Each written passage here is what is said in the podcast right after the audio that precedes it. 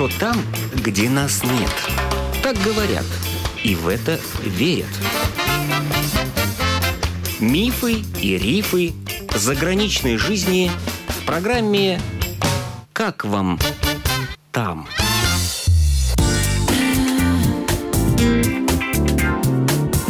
Добрый день! В эфире автор программы Галина Грейдены. У меня гость из Германии. Бывший рижанин Александр Кирс четыре года назад уехал в Берлин. В свое время окончил в Риге политехнический институт и пополнил ряды советских инженеров. А потом ряды авторов-исполнителей, поющих в стиле шансон. Сейчас его песни знают в Латвии, России, Израиле, Германии.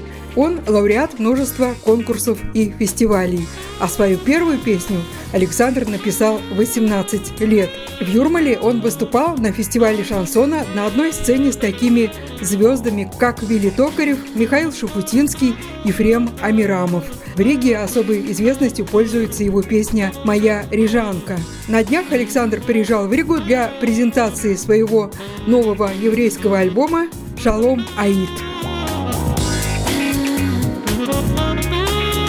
Я не сильно стремился туда. Сейчас еще не уверен, доволен ли я, что я там. Но ради детей. Первая уехала жена, она не видела перспективы их развития в должной степени, как видела там. И в результате сейчас у меня сын учится в колледже в частном по специальности музыкальный бизнес. Возможно, будет продюсером. Вашим лично? Ну, я не знаю, я вообще-то привык сам все делать, но если он мне поможет, я не откажусь, конечно. А дочка, ну, сейчас учится в гимназии в Берлине, тоже занимается музыкой, и вокал, и фортепиано, и флейта, так что у нас музыкальная семья. Ну и жена тоже, глядя на нас, пошла вокалом заниматься. Ну, иногда мы выступаем вместе тоже. Когда жена переехала туда с детьми, детям сколько лет было? Сын закончил музыкальную школу здесь, кстати, с красным дипломом. Девятый класс. В десятом классе он уже начал учиться в Берлине. Дочка переехала в 10 лет. Ей было довольно-таки сложно, потому что она приехала без языка. А сын с языком? Сын, ну, он учил английский с первого класса. Сейчас он владеет и английским, и немецким. Но тогда я просто поразился, как он влился в это общество. Вроде как немецкий у него слабоватый был, но он так быстро его освоил, и сейчас он говорит перфектно. Что он, что дочка, вот они перфектно на немецком излагают свои мысли, как хотят.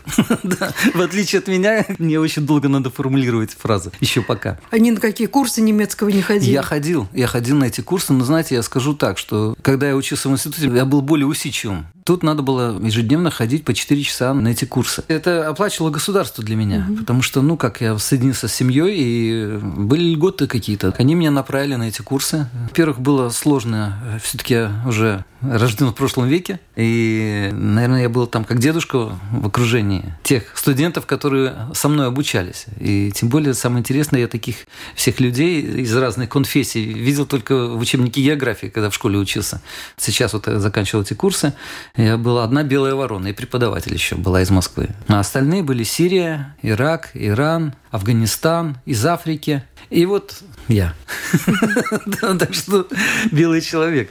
А вот вы поехали по так называемой еврейской линии? Нет, и... я поехал Нет. по соединению с семьей. У меня жена, ей предложили там работать, она поехала одна. Но я был уверен, что она вернется, потому что уже у нее попытки такие были. Она один раз уехала, через две недели вернулась. Я подумал, что через месяц буду ее встречать с цветами здесь. А какая специальность у нее? Ну, она вообще-то закончила университет, филолог, иньяс. Английский язык у нее специальность была. Но она самостоятельно ходила, учила здесь в институте Гёте немецкий язык, даже попала туда на стажировку. Месяц провела в Берлине. И вот она заразилась этим Берлином, у нее такие мысли. Ну и тут у нее тоже, она работала на телевидении, на радио, на Микс FM она работала. На телевидении вела даже передачу, «Киномания» называлась передача, была «Доброе утро» на одном из каналов здесь. Тогда уже надо сказать, как вашу жену зовут. Э, Рита Киркеле. Да, ну теперь она Риарик, потому что она же поет, я ей написал пару песен, она теперь же Риарик. Ну, я рад за ее развитие, за прогресс какой-то, вот, который происходит.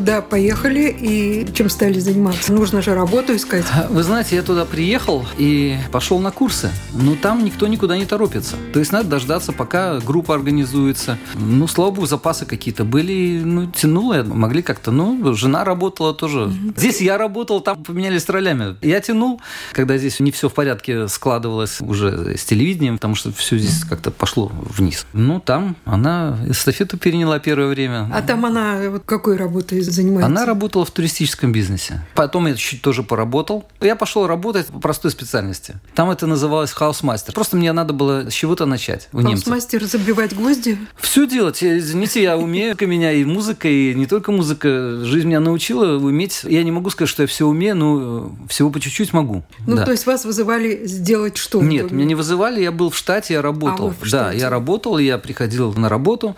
Надо было что-то по электрике, я делал по электрике. Надо было что-то по сантехнике, я по сантехнике делал. В общем, все подряд. Мебель сломалась, я ее ремонтировал. Ну, почему нет, если я могу это сделать?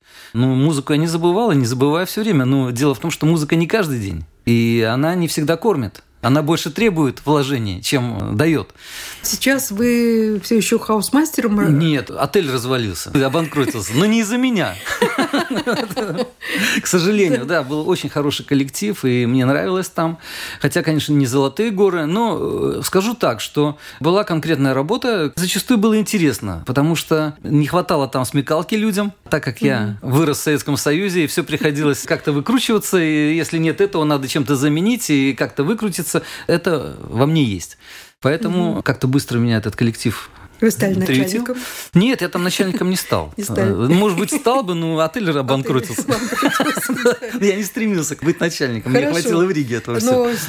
Потом после отеля где работали? Чем после отеля я пошел учиться. Ну и плюс музыка. Вот мы опять немецкому, да. То есть я с первого раза не сдал, пошел по второму разу и с третьего раза сдал. Потому что, я честно скажу, я приехал с нулем. И когда я пришел первый раз на тест, но я помню, что в фильмах было Хенде Хох, там Аусвайс, Шнеллер. Вот, все мои познания были. И они спросили у меня как груша. Да я не знаю, что это я сейчас могу сказать, бирная там и так далее. А, но я не в курсе абсолютно. Я пришел, ну, вот такой я. Вот, знаете, смотрите. Было, честно говоря, очень морально тяжело, потому что, во-первых, мне уже лет не 17 далеко, когда все по плечу и быстро все дается. А ты вот в группе с молодежью. Да. А я удивляюсь, почему одна молодежь, ведь люди в возрасте тоже же эмигрируют. Там и в возрасте тоже были. Но они были не в таком возрасте, как я. Я уехал-то уже, в принципе, ну не знаю, я в душе молод, сколько в паспорте говорить я не буду.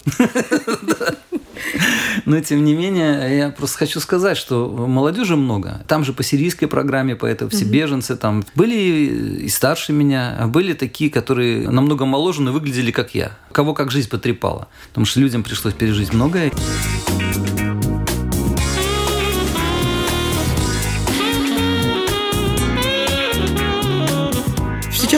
Можете объясниться и в магазине, и на рынке, там, ну, я... с какими-то службами да. социальными, да? Гёте я читать не могу. Да. В подлиннике. Ну, в подлиннике могу прочитать, но пойму ли я? Это вопрос. Конечно, вот на бытовом уровне, во-первых, лексикон людей такие элочки, хо-хо-го, это уже тоже здесь халё, чус, иншульдегунг, на все случаи жизни надо выйти из автобуса и так далее. Это одно. Ну, конечно, надо знать. И считать, я уже могу и посчитать, не обдулирили меня в магазине там или еще что-то. Естественно, я не владею так, как мои близкие родственники. Но, но это вам не мешает. В принципе, конечно, лучше было, если бы у меня было все нормально в этом. Но у меня другое. Я все-таки занимался столько лет музыкой и своим творчеством. Я, во-первых, за что благодарен, что у меня такая возможность. Я сделал свою студию домашнюю, и я смог продвигать свое творчество. И вот мы недавно, вот сейчас из Англии вернулись с фестиваля, мы были в Питере на фестивале, и по Германии, и участвуем в мероприятиях. То есть я не теряю, чем я здесь занимался, тем я занимаюсь и там. До студии еще есть какой-то период, когда отель развалился, вы чем стали заниматься? Да, пошел учиться. Немецкий да. изучали потом. Но мне что? государство помогло в этот период. Платили какое-то ну, пособие? пособие, да? да, давали. Пособие, наверное, такое приличное. Смотря у кого какие запросы. Я могу поясок затянуть, если мне надо. В принципе, Советский человек ко всему привык. Да.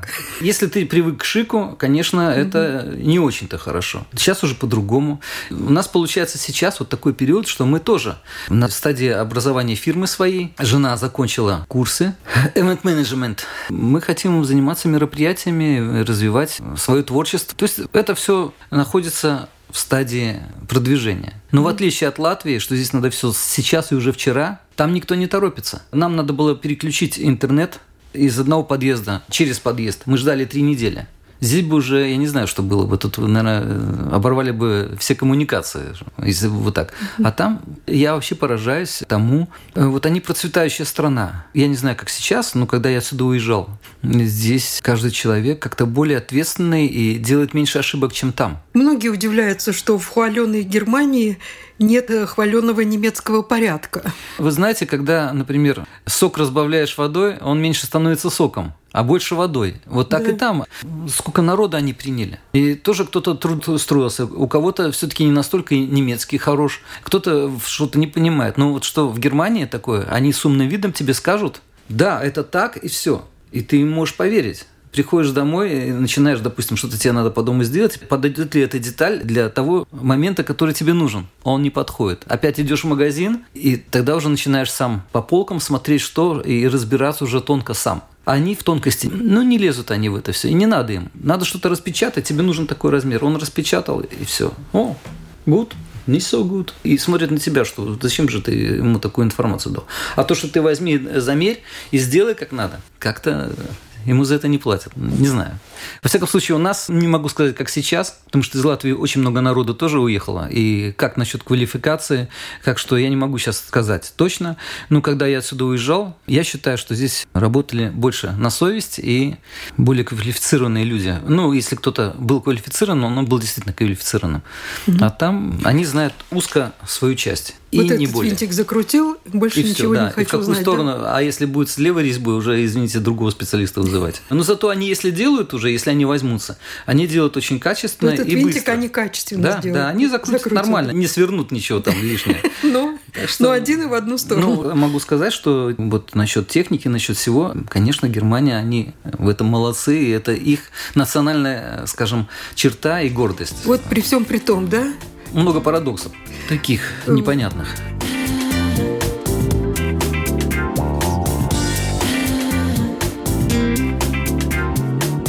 Сейчас мы хотим развивать бизнес. А вот этот ваш бизнес музыкальный, насколько он востребован в Германии? Вы знаете, ну больше, чем в Латвии. Все зависит от того, где ты найдешь клиентуру свою. Например, в Латвии с этим, насколько я понимаю сейчас, очень большая проблема у всех музыкантов, большие сложности. То есть людям немного не до музыки. Что касается Германии, там, скажем, во-первых, народа больше. Во-вторых, что касается русских каких-то, там же со всего мира люди. То есть здесь вот есть латышская культура, есть европейская культура, есть русская культура. А там же со всего мира. А Вы же поете на русском.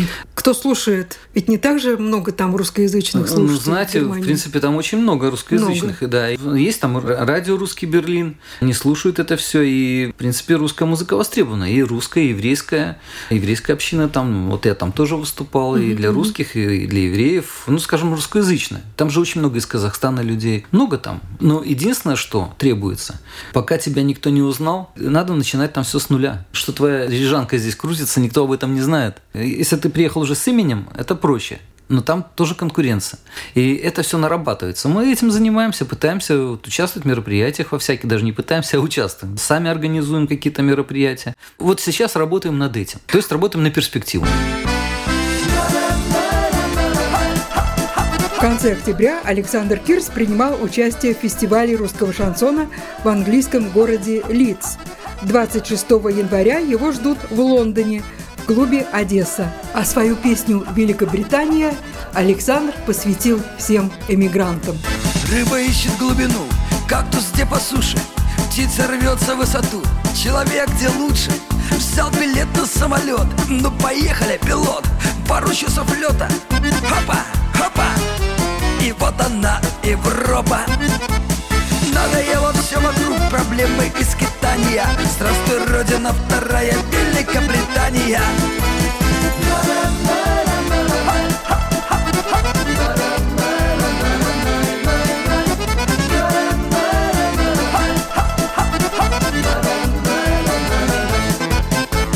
Хорошо там, где нас нет, вот и за граница. Я хотел давным-давно с тобою породниться. Будем жить в капитализме, хоть душе советские. Но имели мы в виду их манеры светские.